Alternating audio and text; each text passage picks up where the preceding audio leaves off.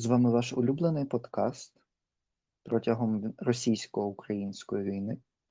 Алярмія, змова, зневіра. І з вами незмінні ведучі Євген. Та Данило. Ну, а вже що цифри не можуть не радувати. Е, Українська армія, ЗСУ, тероборона і так далі захищають Україну дуже активно.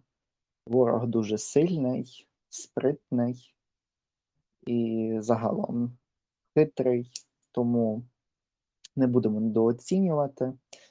І наша армія дуже активно все відбиває. Вже скільки там 21 тисяча, мені здається, померли русні. Е, в останні в останні дні я бачу приріст дуже дуже великий був. Знаєш, тобто, е... ну, тобто, значить, почав, почався вже наступ. Ну я думаю, що невідомо точно розумієш, бо може зараз відбувається так званий їхній обіцяний наступ на Донбасі, друга спецоперація. Та ми навіть і не знали. Може, це все на що вони здатні. Ну незрозуміло. Вони втратили е, ну, дуже багато техніки, і наразі, якщо вони далі хочуть перти, то вони будуть перти тільки на своїх, мабуть, старих тачанках, які які в них є. Але ж в них ще є запаси, і досі запаси ракет в них не скінчаться, тому е, бачимо, що вони вдають так, так, так. а, до вже, терористичної вони тактики. зараз, зараз так. Так, так, вони зараз будуть бомбардувати цивільне населення, вже це все зрозуміло. А, Але ми перенесемося, так як це у вівторок е, буде опублікований власне цей випуск, тому це діаспорянський в певному сенсі епізод, і ми тут будемо Так. трошки під іншим кутом розглядати е, геополітичні питання і, власне, е, проблеми пов'язані з Німеччиною і не тільки. Але я теж дам останні новини, прямо останні на останні. Е, Виграв все ж таки Макрон е, на виборах. Е, А вже ж у вівторок вони вже не будуть такими останніми. Е, е, Макрон виграв на виборах. Е, Розрив досить таки великий між ними. Це 16%. Е, Все одно, а вже ж Франція дуже сильно поділена. Дуже багато людей не використали свої бюлетені правильно, вкинули або пусті, або ж зіпсовані, бо вони не хотіли ані Ле- Лепен, ані е, Макрона. Але як е, цей Міланшон, е, це е, лівий е, політик, е, котрий тоді не пройшов другий тур, але він набрав він був е, третє місце. Він сказав, що е, це все ж таки е, виграш Європи над Лепен, тому що е, євроентузіасти виграли над євроскептиками і над праворадикалами, е, на котрих ставила Лепенша. Е, Ну і слава Богу, тому що це теж було дуже часто гасло Лепен, і потім писали Путін, а французькою це означає путана, putain, не Путін, бо Путін вони пишуть П-О-Ю-Т-І-Н. Е, От тому вона Так, така тобто- шльо, шльо, шльондра, якби російська. Вони її так дехто описував. Ем, ну, тому нам треба радіти, бо це ще один шлях до глибшої співпраці у Європі. Але тепер з заходу, заходу переносимося ближче до центру, власне, до Німеччини матінки.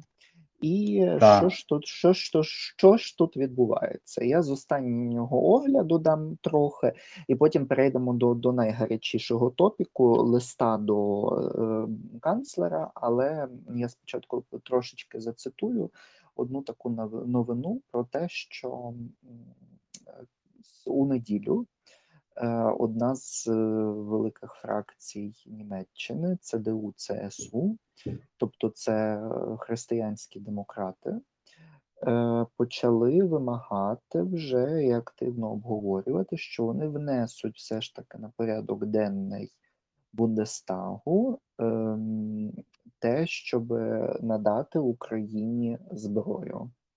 Які це може мати наслідки? Що це може змінити для нас, як для України? Це вже зовсім новий рівень політики і зовсім новий рівень, е, змін, тому що, е, Ампель-коаліціон, тобто, е, я навіть не знаю, як це, світлофорна коаліція, тому Е, що з коаліція зелень світлофор. черво червоні, е, червоні, жовті та зелені разом.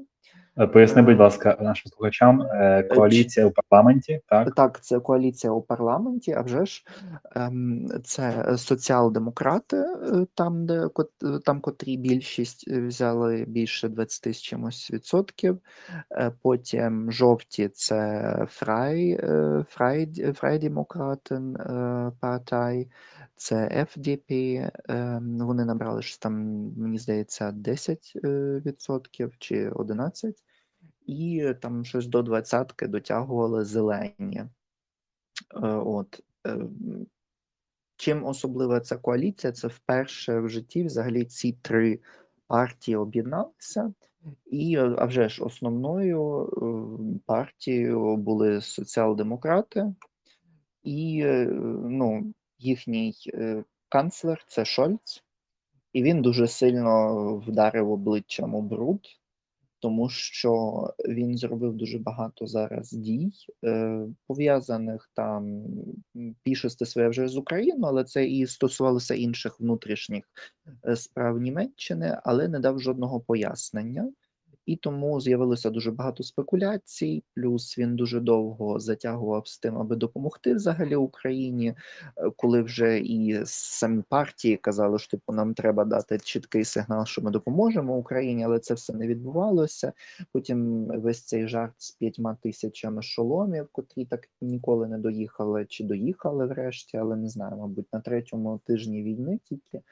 Ну і всі ці проблеми, і тепер утворюється такий дивний дуже фронт, коли соціал-демократи і взагалі канцлер-амт, тобто кабінет, е, міністрів, котрий веде, власне, е, цей, е, канцлер у Німеччині, ем, вони якби проти того, щоби надати важку зброю Україні, і вони це, тим, обґрунтовують, що це викличе Третю світову війну і що, е, Росія почне бомбардувати всіх атомними боєголовками, і Європи взагалі не буде.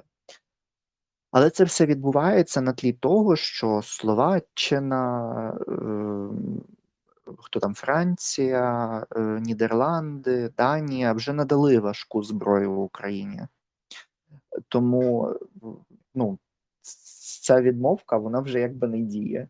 Ну і тепер були питання до канцлера, і канцлер, е, виступив, е, майже тиждень тому з поясненнями, так якби, але ці пояснення були, ну, дуже дивними, оптічними і не дали відповідей на ці нагальні питання.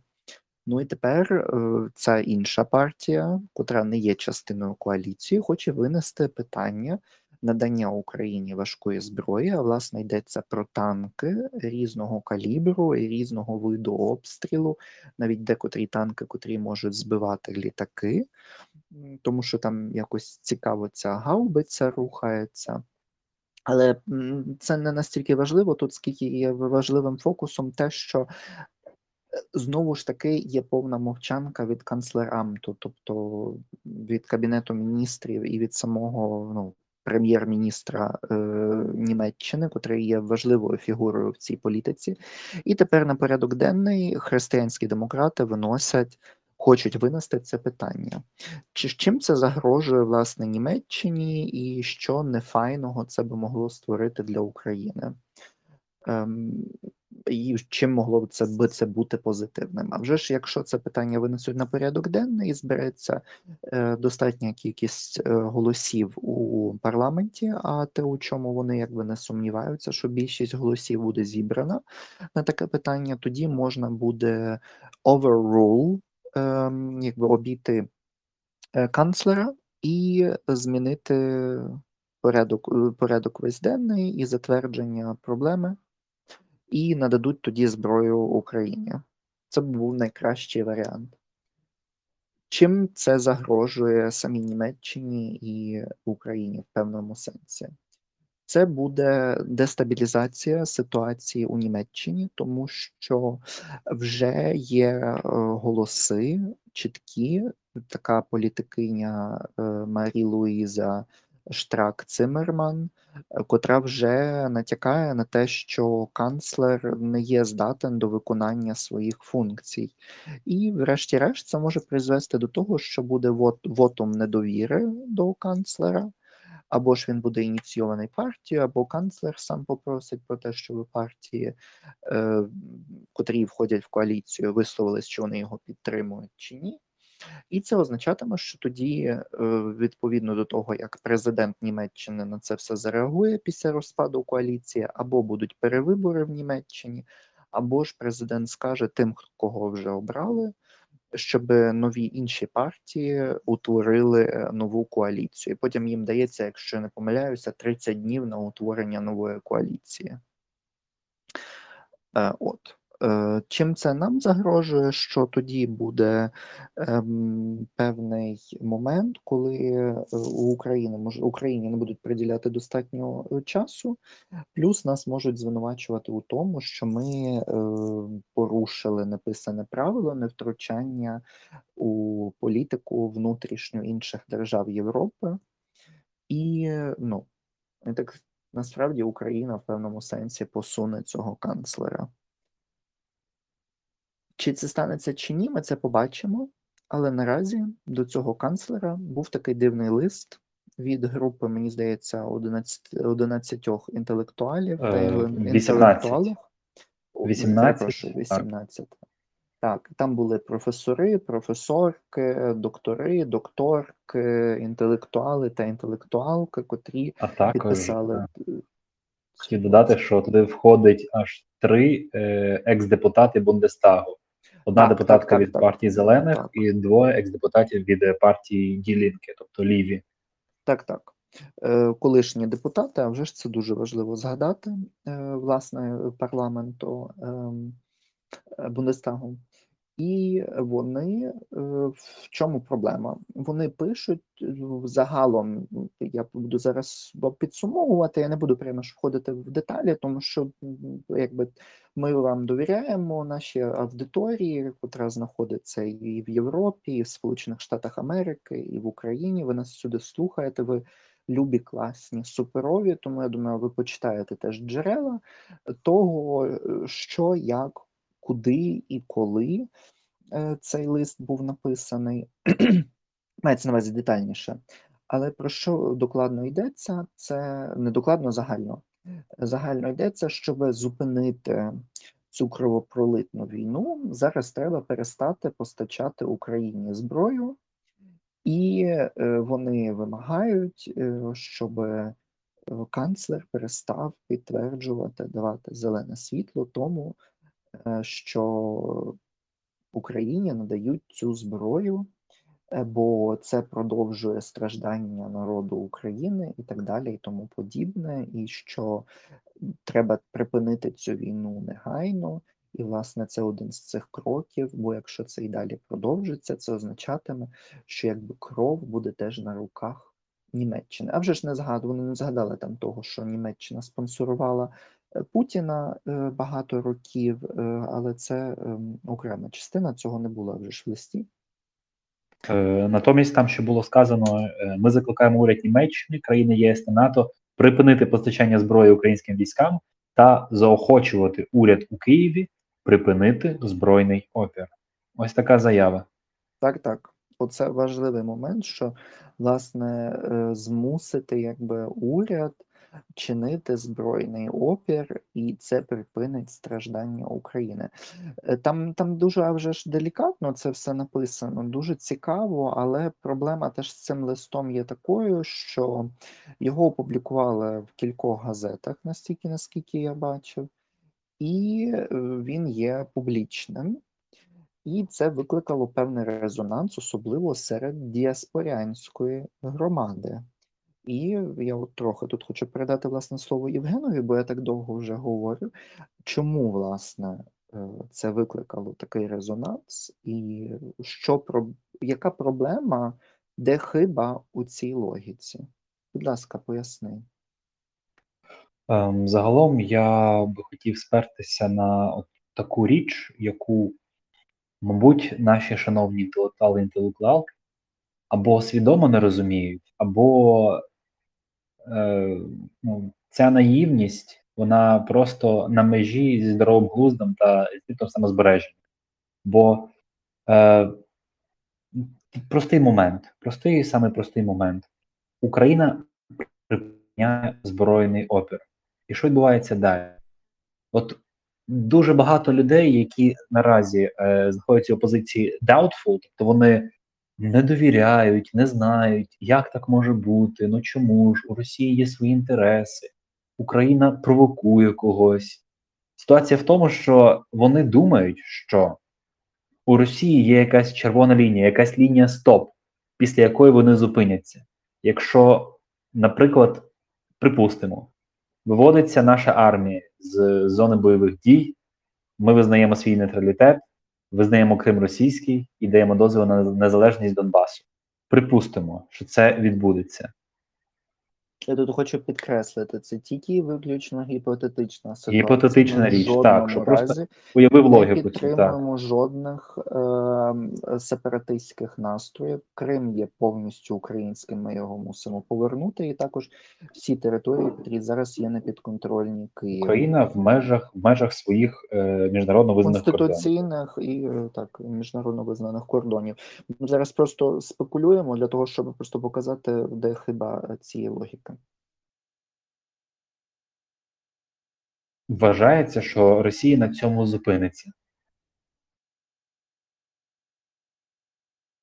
Це не так, бо Росія не може стояти на місці. Вся їхня політика вона була спрямована на ну навіть якщо просто проаналізувати е, промови е, військово-політичного керівництва Росії, то коли кажуть за те, що Україна є неповноцінною державою, ну або будь-яка країна, така логіка також лунала в бік е, країн Балтії. От поки їх не прийняли е, у НАТО та в Європейський Союз у 2004 році, от то змінили свою риторику і почали бити вже по культурних е, речах. Там були випадки в Естонії щодо бронзового солдата, здається мені, але потім його прибрали. Це пам'ятник окупаційній радянській армії в самому Талліні, який нагадував про депортації масові. Отже, вони е, багато людей на заході, які навчалися на факультетах політології або вихідці з тої самої німецької демократичної республіки, це радянський сателіт. Е, По-перше, вони мають певну симпатію і довіру до російських наративів, які є абсолютно пропагандистськими е, та такими, що схвалюють геноцид українців, і до цього до цього вони роками йшли, підгодовуючи і підготовуючи своїх симпатиків до прийняття е, російської оптики. Насправді, в російській оптиці, в російській картині світу Україна є е, територією, яка тимчасово вийшла з під контролю, яку треба повернути. І Я на Україні такий малесенький додаток. До того ж ти казав, у Польщі минулого тижня відбувався зіркопад, і всі зірочки, котрі тільки можна, вони там зносили, знаєш, е, всі ці старі пам'ятники, якісь окупаційної комуністичної влади. Е, Вони там все це нищили, зносили і так далі. Тому цього лайна стає все менше і менше. І я сподіваюся, Україні в Україні це забрали- теж все позносять нафіг. Я бачив фотку у Києві е, на якійсь стелі, я забув вже де, е, був е, рельєф ордена Леніна, бо в нас же чомусь цю радянську традицію теж е, вирішили продовжувати. От. Ну, щодо міста героя, але не будемо за це зараз. Отже, і рельєф ордена Леніна, який стояв собі, стояв, і нарешті, нарешті е, дійшло до такого стану наше суспільство, щоб цього позбутися. Я гадаю, що щось вирішить також з родиною матір'ю. Мабуть, бо нагадую теж, коли її ставили, то е, була опозиція серед населення міста, казали, навіщо вона псує весь. Але то таке. От так, от е, виходить з того, що в Росії десь якась є кнопка, лінія, після якої вона Мусить бути просто герб України. Мусять Герб просто зачепити України. герб України і всю гербами завішати. І взагалі я вважаю, що як закінчиться війна, у нас і перед цим вже досить патріотичне було виховання у школах, дитсадках і так далі, щоб всюди був герб, прапор України. І гімн завішений, але зараз вони мусять бути всюди. Просто от не портрет якихось там президентів чи ще когось, а мусить бути вивісено е, це по- по- покладено всюди у кожного е, працівника урядового працівниці, і цей всюди мусить бути герб України. Прапорець України просто всюди. На кожному мусить бути теж завішений прапорець України, і всю кожного на столі мусить лежати Конституція України. Просто у кожного, особливо хто працює для держави, у всіх має бути Конституція України лежати на столі. Просто це мусить бути такий обов'язок. Все, тому що це, це Біблія нашої України. Ми за нею живемо. Це от те, що понад усе, просто понад усі інституції. Конституція України. Так. Е, Виходячи з цих наративів, Росія не зупиниться, бо просто це протирічить логіці її зараз е, її існування. Бо якщо Путін назвав, що розпад Радянського Союзу це є геополітична катастрофа 20-го сторіччя, як він сам так назвав, то всі ресурси, вся зброя, вся, вся риторика і абсолютно все буття російське пов'язано з нарощуванням території. Вони обманули захід, коли е, до себе закликали багато міжнародних компаній. Там в них був е, була штаб-квартира Apple, були заводи е, західних брендів, автомашин і так далі, тому подібне, яке зараз виходять. Е, він вони фактично годували монстра, підгодовували таку змію, яка тепер жалить, і Україна, як слабша держава, як здавалося, Росії, стала її не першою вже ціллю, бо до того була Грузія, саме серед пострадянського простору. А ще до того раніше е, була Молдова. Але тоді Україна тих років була в певному сенсі містична, ніж е, ну, Росії на той момент. Мається на увазі, що у нас ще дійсно був дуже дуже дуже глибокий глибокий комунізм. і Люди не, не всі нарешті не всі свідомі громадяни, не було критичної маси свідомих громадян, які могли усвідомити, що ми дійсно маємо йти своїм курсом і в напрямку НАТО і ЄС. Як це зробила Польща, до прикладу. От, але то вже геть інша е, історія. Значить, е, щодо цих людей, які інтелектуали є, я ну не здивований був, коли почитав ці імена, де вони були, Зараз чим займалися. останній рес- Остання інформація щодо власне руху, ти сказав критична маса. Це загалом в певному сенсі переламний момент. По-перше, що в моменті, як ми записуємо цей подкаст, це вже два місяці, 60 днів, як триває війна. Це раз. А друге, відповідно до джерела рейтинг. Рейтинг соцопитування зараз 91% українців підтримує е, вступ України до ЄС 91%. Просто вдумайтеся. Ну і плюс триває євроінтеграція, е, якщо так можна назвати, люди, які шукають притулку в державах Європи, які вивчають європейське життя, які дивляться, як все влаштовано, е, і вони з собою привезуть кращу Європу та ідеї, які дуже часто в деяких країнах, не будемо називати, яких декларувалися, але не виконувалися, коли дійшла справа до допомоги та виявлення і європейських цінностей. Тому я вважаю, що ми побудуємо кращу версію Європи, бо свій вибір українці заплатили кров'ю. От тепер щодо цих дивних людей. Ну я не був здивований, коли побачив серед них вихідців з е, НДР. Так також я серед цих імен я от думаю, що ну, молоде покоління я там не побачив. Перепрошую, це може видати як трохи ейджизм, але загалом люди е, вік- вікова категорія десь 50, навіть я не знаю, чи є хтось молодше 50 років. Я от перевіряв, е, переважно я, це теж, я, я перевіряв їх, я теж при профілюванні я не знайшов нікого молодшого за 50.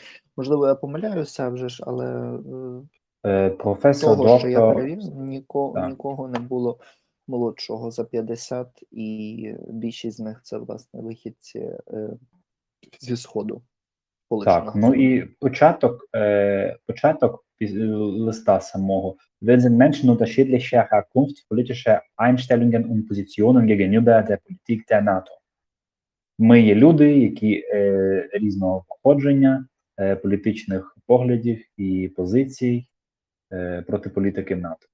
От е, і тут трошки мені здається побрехенька, бо переважно всі люди, які перераховані, е, більшість лівого спрямування, тобто пов'язані з е, Роза Люксембург Штіфтун, пов'язані з е, а також організація, яка називається Stoppt den Waffenhandel, тобто яка була дуже давно заснована е, і проти е, поширення зброї. Ну в якийсь момент це мені здається схоже на корисних ідіотів, людей, які зараз наразі, коли відбувається війна, Ну, Вони проти поширення зброї. людям, ті, хто е, чому можливо цей Так. е, власне зеле, е, не зелені, боже, перепрошую, ділі, тобто власне Ліві.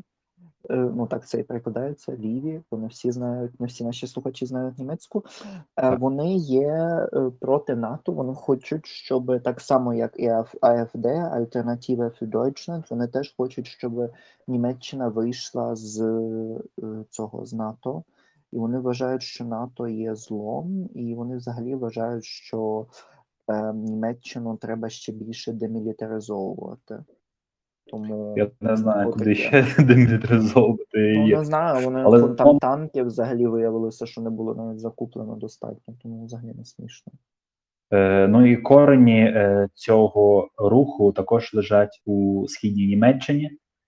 Е, Люксембург Штіфтунг, і е, загалом е, вони дуже дуже добрі друзі е, з російськими політиками. Де, деякі з Ми цих людей згадаємо, там. що Роза Люксембург взагалі заборонена в Україні, так апропо. А ну та одна з е, ідеологів декомунізації, так. Німеччині. Е, Після декомунізації взагалі вулиці переназвали, бо було дуже багато вулиць Роза Люксембург свого часу в Україні. І це вже заборонено, цього не можна використовувати. Тому загалом і штіфтинг не зможе існувати у нас. Так, Штифтунг, це е, нагадуємо, це якби такий think tank, дослідницька. м, Не обов'язково, це просто такий фонд, котрий Так. має певну, власне, за німецькими стандартами, це певна кількість коштів закладається, вона може збільшуватися, і потім на дивіденди цих коштів оплачується праця або ж науковців, або будь-якої іншої мети, і вони там можуть різнитися. Може бути ж такі штіфтунги, тобто фундації, котрі мають або там фонди, котрі мають якесь суспільне значення, тоді вони не платять податків жодних, або ж вони можуть бути не суспільного значення на заробіток, наприклад, і це теж трохи по-іншому тоді. Але основна мета е, таких фондів зазвичай це покращення чогось. Тобто, не знаю, покращення продажів, покращення дослідження е, ринку, або історичне дослідження, або може бути навіть вічний е, мир у всьому світі. Тому е, ну, якби тут не обмежено це, але закону, законодавчо там про податки і про кошти, воно там чітко прописано зазвичай, і так. Загалом, основна ідея цього листа не допомагайте Україні, бо все одно, все одно це поширює насилля, і тим самим ви підтримуєте війну, а не треба, щоб українці страждали. Будь ласка, не робіть цього. Вивернута логіка. Я просто нагадаю один приклад, який ну я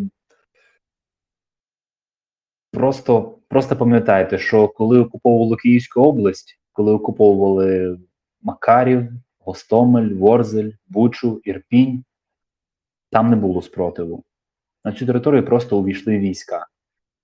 І що потім з цього сталося? Пам'ятайте за це, коли вам хтось каже, що треба припинити спротив, бо люди будуть страждати. Вони, вони, в них є причина одна, ви українці. Більше причин не треба. Більше А. причин абсолютно не треба, так. Якщо дивитись на далеку перспективу, то після України, можливо, не зараз, можливо, через років 10, коли всі з цим звикнуться, німці, мабуть, якщо гіпотетично станеться така ситуація, що змусять Україну таки відмовитися від боротьби, то Україна буде лише частиною з цих планів. Наступною будуть держави, які теж належали свого часу до Російської імперії, вже бо якщо одне зазіхання вдалося, то чому не повторити е, те саме з Литвою? Чому не повторити це з Польщею? Чому не повторити це з Німеччиною? Бо Берлін вже був у сфері ну, східний Берлін був у сфері інтересів радянського союзу. А тепер це воно з'єднується воєдино у велику таку е, світоглядну, світоглядну так у, у велике загарбання світу. Ну, власне, і тут я ще дві речі от додам. Е, те, що я прочитав ще е, кілька постів Клімкіна, колишнього е, міністра закордонних справ України, і посла України в Німеччині, між іншим. І посла так України в Німеччині. Ем, тут він написав, що логіка Німеччини загалом щодо того, аби не надавати зброю, бо почнеться третя світова війна, точніше, що Росія розпочне тоді третю світову війну, і там ядерну війну, і так далі. І взагалі ці всі жахи вже є відваженою тим, що важку зброю вже надають інші держави, а Німеччина є частиною НАТО і декларує, що буде захищати інші держави, якщо Росія нападе. Тому так чи сяк, якщо навіть почнеться війна, то Німеччина муситиме йти на неї. Це раз, а два важку зброю вже постачають Україні. А третя річ про те, як не робити загалом, коли з'являються якісь такі листи або ще щось. По-перше, немає реакції канцлерамту, ну що не менше її на 24, на стан 24 квітня не було. І невідомо взагалі, чи взагалі канцлер навіть отримав це в руки. Тому ну, в газеті опублікували, можливо, для клікбейту. Але поширили. Але вже поширилось ну, по всій. Поширили, так, так, так. 18, то тільки 18 років теж людей підписали, теж відносно сумнівної репутації. Е, ну, тобто, ну тут багато питань щодо цього всього є. Ем, але тут є один важливий момент. Одна газета, я не буду називати е, імені цієї газети, ви можете перевірити самостійно.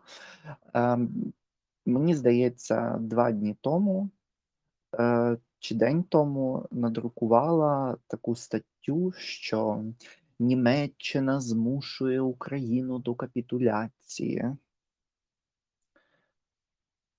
Е, і я тут хочу просто це дуже чітко пояснити, що оце таке неправильне подавання інформації викликає істерику як серед мас так і загалом не створює позитивного е, підґрунтя е, як для України, так і загалом для суспільної думки, співпраці з іншими державами і так далі, і тому подібне. Цей лист ще нічого не змінив. Так він викликав резонанс, так є на нього реакція української діаспори, бо ми тут просто ночуваємо весь час, перевіряємо, читаємо і так далі. Але це не означає, що це вже змінило німецьку політику. Ми більше змінюємо німецьку політику, ніж такі листи. І ну. Просто не веди, не ведіться, будь ласка, перевіряйте інформацію. Якщо чогось не знаєте, і ви, наприклад, довіряєте нам, напишіть на нашому інстаграмі, або напишіть на мейла. Або просто перевірте інші джерела, якби думайте своєю власною головою, як каже Яніна Соколова, дезінфікуйте мізки, бо це дуже-дуже важливо не вестися теж на такі провокації. Бо ще ніхто нас ні до чого не змусив, і мало вірогідно, що хтось буде до чого-небудь змушувати. Бо якщо Україні нададуть навіть статус кандидата ем, ЄС і так далі, це означає, що з нами муситимуть говорити на рівних. І чим далі це буде йти, тим більше Україна буде вирівнюватися з іншими провідними державами. Навіть вона зараз вже говорить з багатьма на рівних. Тому ну, якби не роздуваємо теж з цього якогось багаття незрозумілого, але з іншого боку, будьмо пильними, перевіряємо інформацію і перевіряємо тих, хто цю інформацію розповсюджує, всякі такі листи, аби контрдіяти цьому всьому.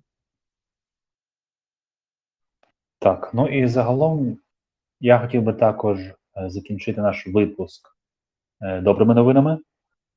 Е, Скажи, що це буде щось про пані Швєзіх. Ні, це буде не про неї. Це буде дійсно добра новина. Я думав, ти хотів сказати, що вона вже повністю в лайно вдепнула. О, так. Ну, я, я Давай коротко, тоді ти про пані смак- Швєзіх, смаколик, а а потім потім, я- ти. Так. Давай, потім ти чайком заливаєш. Е, Смаколик такий, Ням-ням. що та-та, ці е, документи про цього штіфтингу. Про пані що- це- так вона це, пані це, Штезіх, е, це- мі- мі- міністр-президентка землі Мекленбург е, е, Пом- Померанія. З- це якби голова області федеральної землі Так. Мекленбург, Педа- передня Померання. Так. Так, ну і йдеться про те, що е, ці от е, документи на фундацію, котрі вони мали передати в скарбницю в відповідник нашого казначейства, вони, вони зникли. А фундація, яку вони заснули, цей штіфтом, він був спрямований на те, щоб допомогти добудувати Nord Stream 2. І що тут дивного, що зазвичай, типу, в 99,99% випадків такі документи не зникають просто так. Тобто, це попахує, ну, ми не виключаємо моменту корупції, зловживання своїм становищем задля того, аби допомогти Росії заробляти кошти на Німеччині. Тобто використання Та-дам! адміністративного ресурсу Так, на, так, для впливу так. внутрішню політику. так. тобто це можна так. класифікувати як державна зрада. Якщо буде Можливо, дуже але це суворим. напевно, напевно, напевно, корупція дуже високого калібру, і це просто до того, щоб прокоментувати голову фракції ЦДУ ем, Фрідріха Мерца, що Україна така корумпована, і він би не хотів, щоб Україна входила в ЄС, доки вона така корумпована. Так от, будь ласка, Німеччина, подивіться на свою корупцію, що у вас відбувається на місцях. Такі документи хрясь і зникли. Типу, це просто реально срака. Документи, котрі зникли на такий, на таку важливу фундацію, котра займалася лобіюванням російських інтересів, аби добудувати Nord Stream 2. Це, ну, це просто вау. Добре, давай твої новини. Так, 23 квітня відбувся благодійний шаховий матч між командами України та Норвегії. Е, до складу збірної України увійшли наші відомі шахісти Василь Іванчук, Кирило Шевченко, Юрій Кузубов та Олександр Моїсеєнко. Е, а щодо команди Норвегії, то найпримітнішим є те, що проти них грав Магнус Карлсен. Магнус Карлсен це е, норвезький гросмейстер, а також лідер світового рейтингу. Тобто він є від 13-го року чемпіон світу із шахів, е, був також третій наймолодший гросмейстер в історії, і наразі він за рейтингом ELO, це рейтинг, е, можна сказати, індивідуальний коефіцієнт шахіста.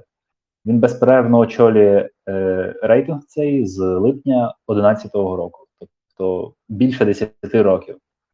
Це зараз топ-шахіст світу. І так от, на цьому матчі зіграли команди: чотири норвежці та норвежки проти чотирьох українців. І Україна виграла всі чотири раунди. По три перемоги здобули Кирило Шевченко та Юрій Козубов. У е, своїй партії виграв е, Магнуса Карлсена. Відповідно, Юрій Козубов е, це український шахіст, 32-річний краматорчанин. Е, Він виграв у чинного чемпіона світу е, 31-річного Карла Магнуса. І для порівняння е, Юрій Козубов займає 116 місце у світі, лише 116 станом на квітень 2020 року за рейтингом Ело. Тоді як е, Магнус є безперечний чемпіон і легенда шахів. Отже, відповідно, я дивився розбір цього матчу на е, каналі Agadmators Chess Channel, це хорватський е, шаховий е, блогер, так можна сказати, блогер, який робив розбір. І е, ну, це була неймовірна партія. Дійсно, Кузубов буде розповідати про неї своїм онукам, де він поставив мат. Ні, там, був там був шах Карлсону, після чого він вийшов з гри і тим самим перемогу присудили українцю. От це неймовірна вже ж новина. Гроші е, від е, кош, кошти, кошти, які виручені від е, цього матчу, вони перейдуть на допомогу українцям, які пострадали, постраждали внаслідок війни. От тому такі чудові новини з царини спорту. Ну і загалом також хотів би нагадати, що хай там як, але українські шахісти, зокрема, якщо ми кажемо за шахові олімпіади, е, вони без е, виключень кожного року займали ну, часто призові місця. Друге, третє, е, чемпіонати світу були. Також були звичайні матчі серед юніорів, серед молодих шахістів. Ну, Україн, українські команди постійно там здобували, можна сказати, досить високі місця. Тоді як норвежці, ну вони невідомі своєю, е, е, так би сказати, не, не найсильніші е, команди. Зате в них є чинний чемпіон світу. Тому, відповідно, е, перемога чудова. І як написав один з коментарів, коментаторів, е, бачите, навіть Бог на боці України у шахах. Тому е, шануємо всі українці. Е, Вітаємо наших чемпіонів і також е, слідкуємо далі за подіями у світі. Не забуваємо і- підписуватися на наші канали. Так. Буде, будемо раді вашим коментарям. Е, слухайте нас у Apple Podcast, слухайте нас у Deezer, у RSS, також у Spotify. А ще в можемо завершити. І ще І Google. ще купа, купа, купа демо є. Шукайте нас, ставте зірочки, підписочки, дзвіночки. Ми дуже любимо вас. Ми бачимо, скільки нас слухачів, слухачок в усьому світі. Це просто так круто. Наша ау- аудиторія росте і взагалі географія розширюється. Це вже більше 10 країн Європи і майже всі Сполучені Штати Америки, плюс Канада і Мексика. Тому супер круто. Дякуємо. І до нових зустрічей. Слава Україні! Героям слава!